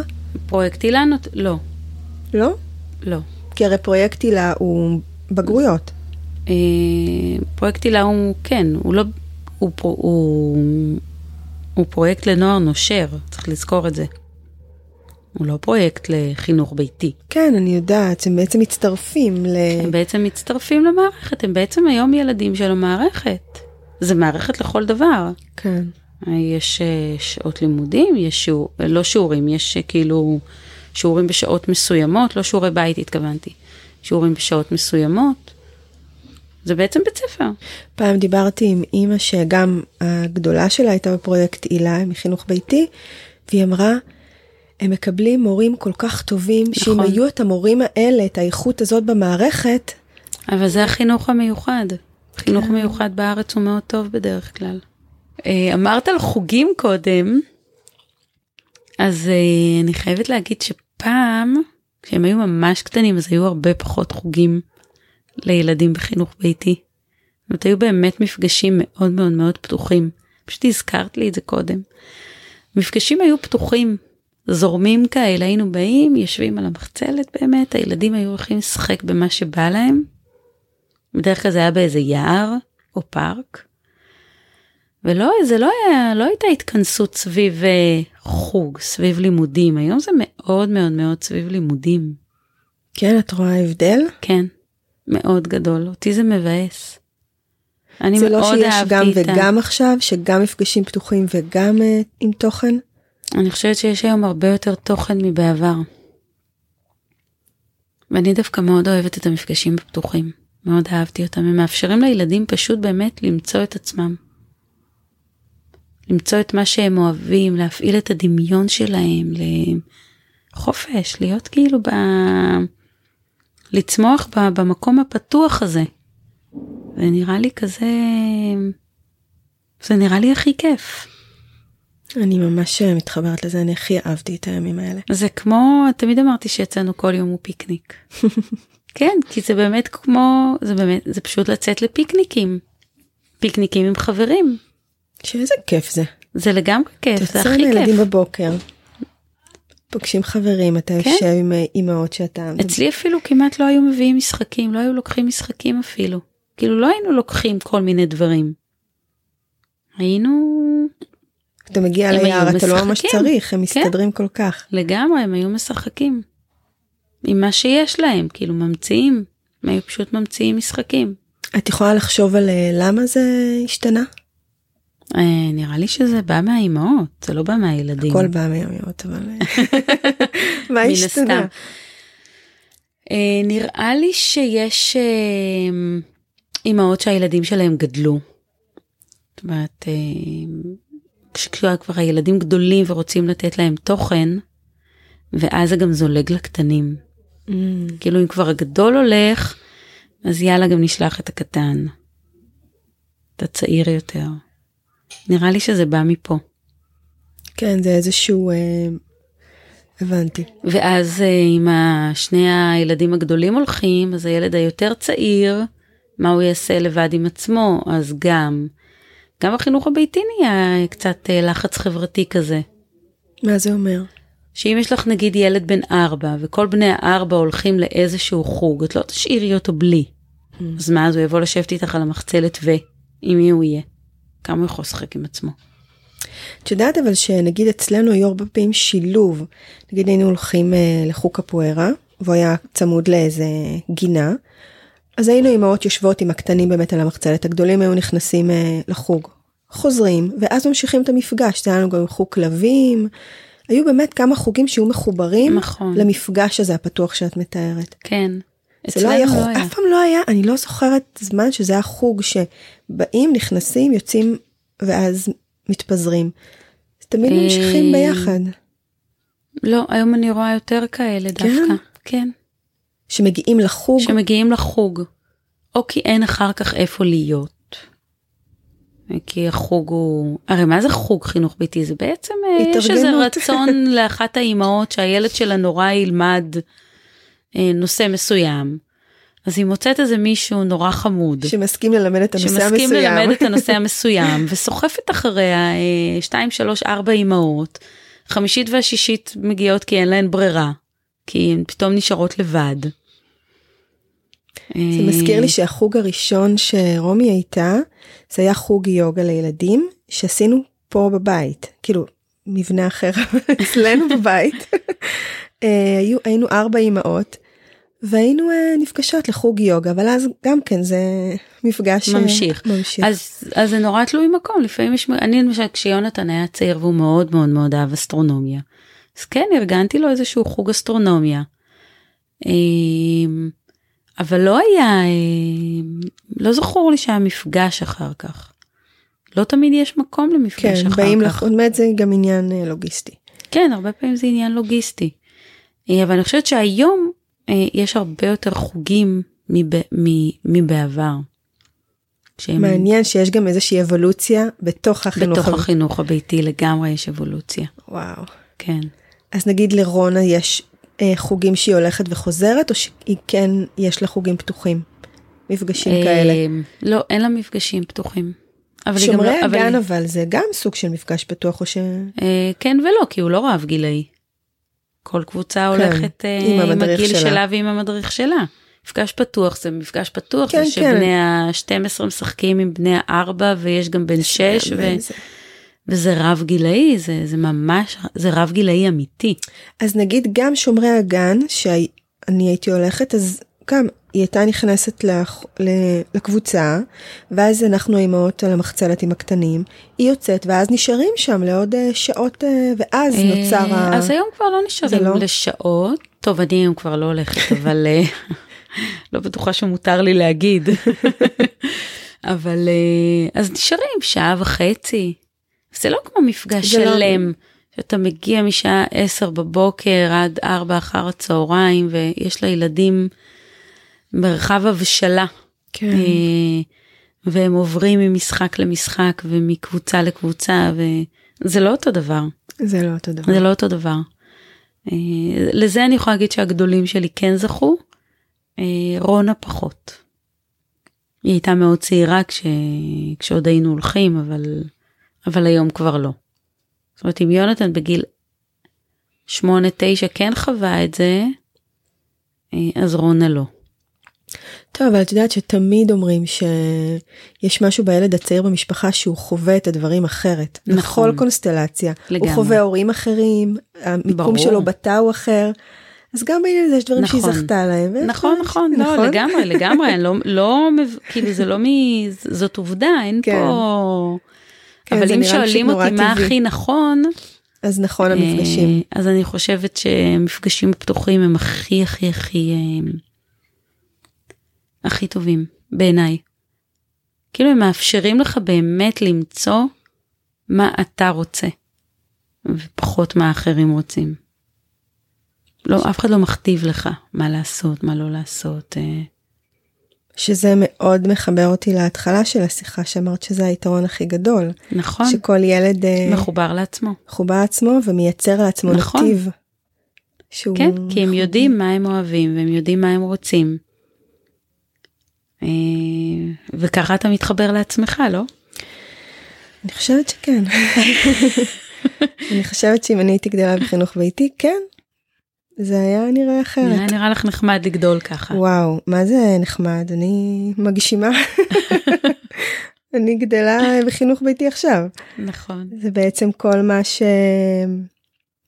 כן, כזה, לא הסתבך. כן, זה ממש ככה, זה בעצם לקום ולבחור מה אתה רוצה לעשות. אבל זה קצת גם מה שאנחנו כאימהות בוחרות. וגם להמציא מתוך עצמך מה אתה רוצה לגמרי. לעשות, כי אין לך כלום. בדיוק. כי אם אתה בא ליער, ואתה לא מביא משחקים מהבית, אתה לא מביא עכשיו קלפים ו- וששבש ושחמט וכל מיני, לא מביא משחקי קופסה, אתה בא, אתה ועצמך והאוכל, זהו. אז אין לך ברירה, אתה צריך להמציא. וזה באמת איכויות שהן אה, כל כך חסרות, ודווקא עכשיו, גם כשסיפרת שגם בחינוך הביתי משהו משתנה, אני חושבת שמשהו משתנה, יכול להיות שאני טועה, יש עדיין אבל, מפגשים אה, גדולים ופתוחים, אבל אולי באמת יש יותר, גם עוד חוגים. בכל מקרה זה עדיין מקום מאוד מאפשר. אה, עדיין אני אחר. חושבת שיש יותר, אה, בגלל שיש הרבה יותר משפחות, כשאני הייתי, היו פחות, זאת אומרת כשהילדים שלי היו צעירים ממש, אז היו פחות אה, אנשים בחינוך ביתי, אז היו פחות התארגנויות גם כי היה הרבה יותר קשה לארגן, זאת אומרת, אה, את יודעת, אה, להרים חוג זה לא דבר, אה, כן. זה לא דבר קל עכשיו לגייס עשר משפחות שיהיו, שירצו את מה שאתה רוצה. אז היום כשיש הרבה יותר משפחות זה יותר קל, נראה לי, זה גם חלק מזה. לגמרי, אני חושבת שגם משהו באימהות הזאת היא להמציא את עצמך מתוך איזשהו ריק, בתוך איזשהו מקום נכון. שהוא שקט, ואז אתה גד... ואז, לא, אני לפחות ראיתי על עצמי שלי נוצר ואקום בתחילת האימהות שלי, והיום אני ממש ממש מברכת על זה, כי זה אפשר לי לעשות מה שנראה לי נכון, כן, וקצת ככה כשאתה... זה גם מה שהיה לי, כי לא הכרתי. כן, ו... אז זה אפשר לי לעשות באמת את מה שאני, גם כי לא קראתי יותר מדי, גם כי לא הכרתי יותר מדי. זה אפשר לי לעשות את מה שאני באמת רוצה. כאילו אם אני שמה אותו במיטה ואני זה צועק לי שאני לא, לא הוא, אלא אני, זה צועק לי מהבטן, שאני לא רוצה שהוא יהיה בתוך מיטה עם סורגים. אז, אה, אז זה הכי כאילו, זה הכי אני. ואני גם בטוחה שמה שאת כן מתארת פה, הסיטואציה עם המיטה, היא סיטואציה אחת ויש עוד כל כך הרבה כאלה קטנות שזורות במהלך החיים שלכם, שאת עושה משהו כי ככה נראה לך נכון, שאין כן. לך אפילו, הרבה פעמים אנחנו בכלל לא זוכרות, כי זה משהו שהוא לא זועק לנו, פשוט עושות. פשוט עושות, עושות. כן. פשוט נראה לי הגיוני לעשות אותו, אז עושים אותו, כאילו... כשאתה בוחר איזושהי דרך, וזה לא משנה איזו דרך בוחרים, יש לה חסרונות. לכל דרך יש חסרונות ויתרונות, לבית ספר יש חסרונות ויתרונות, חינוך ביתי יש חסרונות ויתרונות, לסוג בית הספר, אם זה אנתרופוסופי, דמוקרטי. ומה שחשוב זה עם איזה חסרונות אתה ישן בלילה, ועם מה אתה מרגיש שאתה יכול לחיות איתו. אז אם עם חסרונות של חינוך ביתי, שזה אה, פוגע קצת כלכלית, שזה אה, אתה צריך להתאמץ בשביל חברה, שאתה צריך קצת להמציא את עצמך ולהתחבר אל עצמך, אלה החסרונות שאתה מוכן לחיות איתם, אז, אז תלך עם זה, אבל אם, זה, אם, זה, אם אתה לא יכול להכיל את החסרונות האלה, אז כנראה שזה לא הדרך שלך. כאילו אמרת הכל במשפט אחד, אתה בוחר במשהו אחד, אתה תמיד מוותר על משהו אחר, זה לא משנה על מה. בחרתי לבוא לפה היום בשבע בבוקר, ויתרתי על שעות שינה, ויתרתי על ללכת לצלם, ויתרתי על... ויתרתי על דברים אחרים. אה, באתי לפה, בחרתי בזה, ויתרתי על משהו אחר, לכל דבר יש פלוס ומינוס. אתה כל הזמן עושה את השיקולים האלה. השאלה עם מה אתה מוכן לחיות. שאלה עם מה אתה מוכן לחיות, שאלה עם איזה חסרונות אתה מרגיש יותר בנוח. אתה מרגיש שהחסרונות האלה נכנסים לך בנוחות לתוך נעלי הבית שלך כזה? לא באמת, כאילו... דימוי מהמם. כי אחרת, אה, כי מה, בבית ספר אין חסרונות, בחינוך ביתי אין חסרונות, בסוג בית הספר, באנתרופוסופי, אז הוא כזה וכזה, יש כאלה שיאהבו דברים מסוימים בו ולא יאהבו דברים אחרים. כן, ראייה מאוד אה, מרגיעה ומפוקחת, שכל בחירה שאתה עושה, יש אה, דברים שאתה צריך לחיות איתם. נכון. כן. יש אנשים שבוחרים לחיות לבד, אז הם לא בוחרים לחיות ביחד, נכון? יש לזה יתרונות, יש להם חופש, הם עושים מה שהם רוצים. הם לא צריכים להתחשב באף אחד בבית, נכון? הם, מצד שני, יש לזה מחיר אחר, יש לזה חיסרון אחר. וזה בסדר, זה בסדר לבחור כל דבר, כל עוד הוא לא פוגע באחר. זה חופש בחירה בעצם. ואנחנו חופשיים לבחור את מה שטוב לנו, מה שטוב לנו, מה שעושה לנו טוב. מה שהכי אה, מרגש בשיח הזה, שאני מרגישה שהמקום הזה שאת מביאה, הוא עובר גם לילדים שלך. אני חושבת שכן. כן. שהם חופשיים לבחור. כן. גם אצל ארז זה ככה, שהוא חופשי לבחור מה שהוא רוצה גם אם זה פחות מתאים לי, למשל. או, או זה לא. סתם. לא עובד כאילו... עליו, אני לא יודעת. לא עובד אליו, אבל כן, אנחנו גם חופשיים לבחור, וגם בכל דרך שאנחנו בוחרים יש איזשהו, יהיה חיסרון. אין מושלם בחיים, אין מושלם. משפחה זה לא דמוקרטיה. ממש לא. ממש ממש לא. משפחות דמוקרטיות זה בעייתי. ילד לא שווה אליי. ילד בן חמש? ממש לא. ממש לא. הוא לא יכול לקחת החלטה שאני היום יכולה לקחת. משפחה זה ממש לא דמוקרטיה. מסכימה איתך. אם אני, בוח... אם אני בחרתי משהו אני לא שואלת את הילדים. אם אני החלטתי משהו, טוב, היום הם מתבגרים, זה כבר... אה, לא, ברור שזה עניין של גיל ושיח. זה גם עניין של גיל אה, ושיח, זה גם לא עניין, זה גם לא דיקטטורה, כן? אבל... אה, לא, אין שום, אין שום בחירה שתהיה אם היא לא אפשרית. אם אנחנו uh, פותחים איזשהו uh, ספקטרום או רצף של דברים שאפשר שיקרו פה, הם יכולים בתוך זה לבחור. אם אני מניחה כן. על השולחן מספר תבשילים, הם יכולים לבחור יכולים מה לאכול לבחור. מהם, הם לא נכון. יכולים לבחור מה שלא נמצא שם. נכון, וגם ב- לא בהכרח יכולים לבחור מה לקנות או לא לקנות. לא, זה... זה... זאת אומרת, אם אני החלטתי נגיד שלא קונים ממתקים הביתה, אז, אז, לא קונים. אז זה לא חלק מהבחירה, ולכן זה לא דמוקרטיה. אני, אני מסכימה איתך לגמרי, אז אנחנו מסכימים. נכון, הוא יכול לבחור מה שהוא רוצה ללבוש מתוך ארון הבגדים, אבל בארון הבגדים לא יהיו חולצות בטן לגיל חמש. כן. כן, למשל. בדיוק אותו דבר, כן, כמו עם האוכל. אמ, או, וזה נכון להרבה מאוד דברים. אה, אולי בגלל זה גם השאלה, זאת אומרת, הרבה פעמים שואלים אותי אם הם רצו ללכת לבית ספר, אם הם ביקשו פעם, אולי בגלל זה זה גם לא עלה, כי זה לא הייתה אף פעם בחירה שלהם. אוקיי, אז דעתי שם... אם ללכת או לא. זה מפתח מאוד חשוב, כי אם זאת לא אופציה בסל האופציות, אם זה לא... ממש לא. אז זה לא רלוונטי. הם יכלו לבחור ללכת לאיזה חוג הם רוצים. זה ממש לא עניין אותי, זאת אומרת עניין אותי לאיזה חוג הם רוצים, אבל, אבל הבחירה הייתה שלהם. אבל אם ללכת לבית ספר או להישאר בחינוך ביתי זו לא הייתה בחירה שלהם, זה לגמרי לגמרי בחירה של ההורים. זה מצחיק, כי כשהלכתי פעם ל... עם שירה, אה, ל... אמרתי, היא מאוד אוהבת אה, ענייני גוף, אה, פעילות גופנית. בגיל 6 אה, חיפשה את הדרך, חיפשנו ביחד את הדרך שלה, ואני לא רציתי מקום שהוא מאוד תחרותי.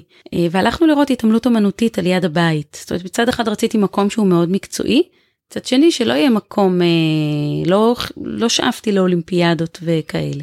והלכנו לראות התעמלות אמנותית, ומסתבר שהיא כן הייתה מאוד תחרותית, אני לא ידעתי את זה באותו רגע.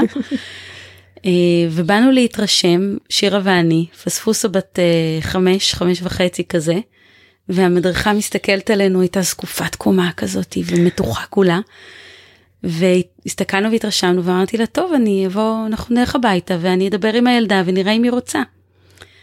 ובמבטא רוסי כבד היא אמרה לי, זו לא החלטה של ילדה, זו החלטה של ההורים.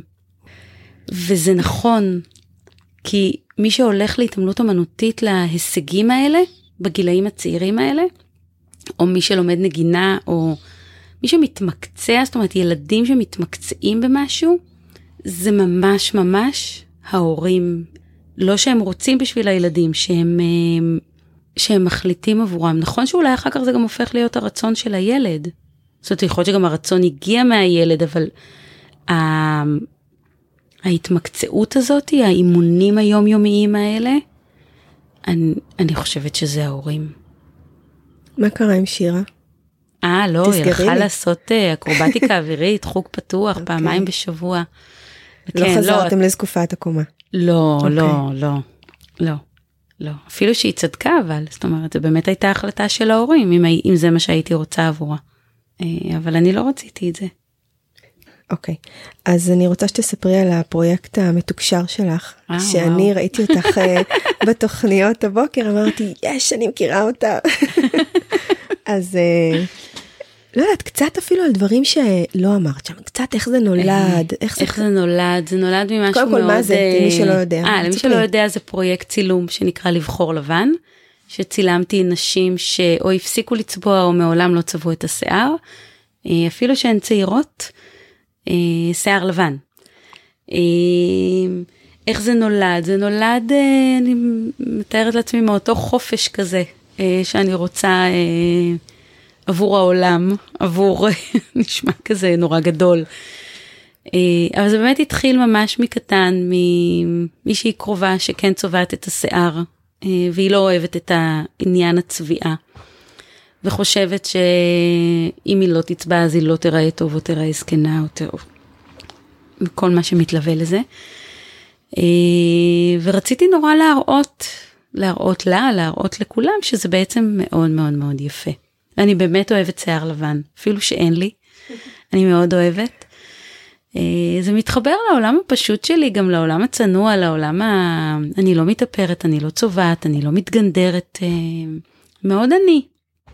רציתי להראות שאנשים נראים יפה גם נשים, נשים. נראות יפה, כן זה חשוב, נשים נראות יפה גם בשיער לבן.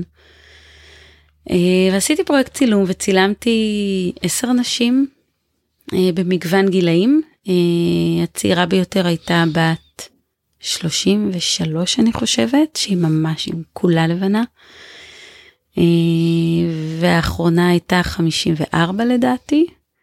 עם מגוון שיער, מגוון עיסוקים. ודאגתי שיהיו, שיהיה באמת מגוון, אז באמת יש שם אימא שמגדלת את הילדים ולא עובדת, ומצד שני יש אה, הייטקיסטית, דוקטור להנדסת מזון. זאת אומרת שזה לא היה מאוד אה, מחובר לאיזושהי... אה... לאיזשהו הלך רוח גם מקצועי, לא, זה ממש לא. רחב. ממש רציתי שזה יהיה, יש שם שתי מורות, יש שם אה, מטפלת, מטפלת uh, שהיא גם פותחת uh, בקלפים, זאת אומרת מה שנקרא רוחניקי. שזה כאילו מתאים לטייפקאסט שזה כאילו מתאים לטייפקאסט, אבל ממש לא רציתי ש... שזה יהיה כזה. Uh, אז לכן באמת בחרתי, uh, uh, אז באמת שתי מורות היו ומישהי שתיים שלא עובדות כרגע, ואמרתי דוקטור להנדסת מזון. ועוד שתיים שאני לא זוכרת בדיוק את העיסוק.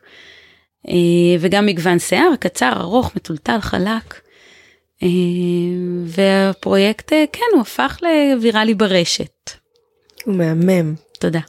את יודעת שאני שלחתי לכמה חברות, חברות שהן מש, ממש בתוך שעבוד של, אה, של צביעה, שלחתי להם תמונות uh, מהפרויקט, אמרתי להם תראי.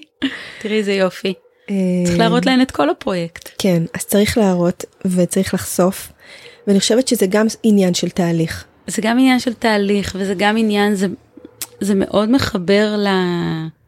לכל הלך החיים שלי, לכל דרך החיים שלי, שזה באמת החיבור לעצמי והחיבור לאני שלי, והחופש. אה, גם כולן, אותן מצולמות, כולן אמרו שזה באמת נתן להן חופש. אה, חופש מהשיעבוד הזה. זה חופש לבחור, זאת אומרת שאני יכולה לבחור לצבוע, לגמרי, או לא לצבוע. לגמרי, גם כל אחת מהן יכולה לקום מחר בבוקר, וגם אני.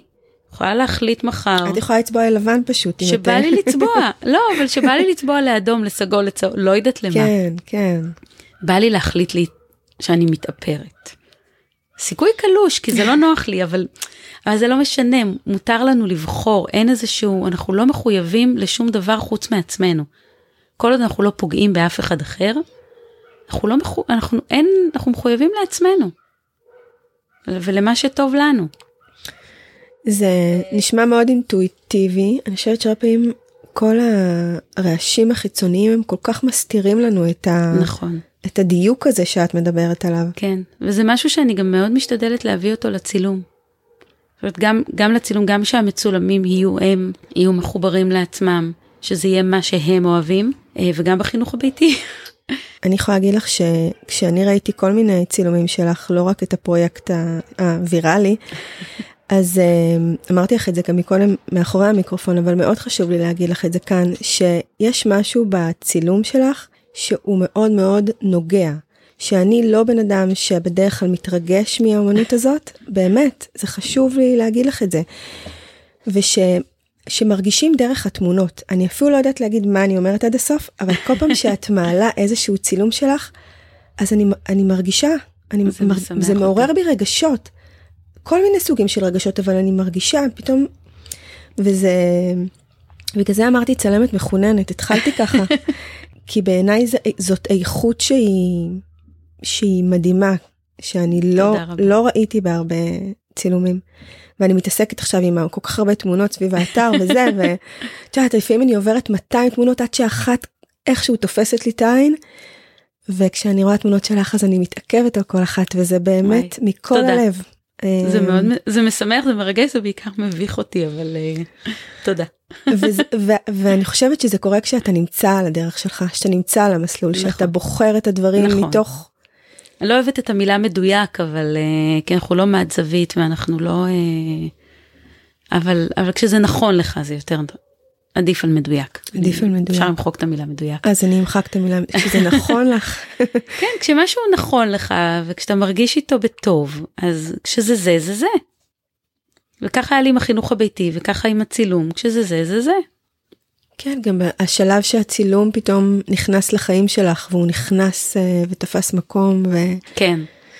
מקום חם ו... כך... כן. התפנה לו מקום. אבל יש מין תחושה מתפנה מקום אחרי כשהילדים גדלים, אין חוכמות פה. כן, זה... כן, שזה מקום טבעי, נכון? בטח, ש... לגמרי. פתאום את יכולה ללכת לשירותים לבד, ואז אתה מתקלח לבד. ואז... בטח, בטח. זה גדל לאט לאט. כן, כן, ואז הם לא נמצאים ימים שלמים בבית. וואו. כן, מה, בן 17 לפעמים יוצא, יש לו פעמיים בשבוע שהוא יוצא בתשע וחוזר ב-11. זה כל היום, הוא לא בבית. אבל זה כן. כבר מרגיש מתאים, נכון? זה בטח, מרגיש נכון ובסדר. זה הוא, זה לגמרי, וזה לגמרי שלו, זה ממנו, זה, זה, אין בזה שום דבר שאני אמרתי לו, אבל על זה, על זה בדיוק אני מדברת, שהדברים קורים באיזשהו, באיזושהי נקודת הבשלה, אז יש שקט. זה הקצב קוראים. שלהם. לגמרי. שזה הקצב שלהם, כמו שאת לא מאיצה בילד ללכת. אנחנו לא מדברים על אנשים עם, על ילדים עם בעיות פיזיות, כן? מדברים משהו נורמטיבי. אנשים שנמצאים בטווח הנורמה. את לא מאיצה בילד ללכת או לזחול או לא יודעת, זה קורה בקצב שלו. זה בדיוק מה שאנחנו מדברות עליו כל השיחה, זה ההקשבה הזאת, השקטה, הנכונה. הנה, כן. למדתי משהו לא מדויקת. הקשבה נכונה. אבל שוב, כמו שאמרתי, אני חוזרת להתחלה, שזו, שזו באמת בחירה. אה, ובכל דרך יש חסרונות ויתרונות. והשאלה איזה חסרונות אתה מוכן לישון איתם בלילה. אני חושבת שאם השיחה הקודמת ככה ידדה לי, אז זאת תהיה, תלווה אותי הרבה זמן. אוי. ואני כל כך שמחה שאת זאת, לא רק אני אשמע, אלא עוד הרבה אנשים ישמעו, ואני כל כך שמחה שיתאפשר לנו בשבת בבוקר, שבת קרירה. אה, אני נהניתי מאוד. אז אני סוגרת, ואני אומרת תודה רבה לנועה שהגיעה לפה ביום שבת עם הטרמפ המאתגר שהיה לה בדרך. ואני מזמינה אתכם לעקוב אחרי הפודקאסט באפליקציות, וגם אפשר דרך האתר. אה, זהו, אז אפשר להמשיך לעקוב, ויש קבוצת פייסבוק חדשה שקוראים לה דוקטור אימא. אני גם אעדכן שם על פרקים, ואני גם אתן איזה שהם טיזרים לפרקים הבאים. אה, תצטרפו, אנחנו בדיוק אה, פתחנו וגדלים. אז תודה שהייתם בעוד פרק, ותודה, תודה, תודה לנועה. שמחתי.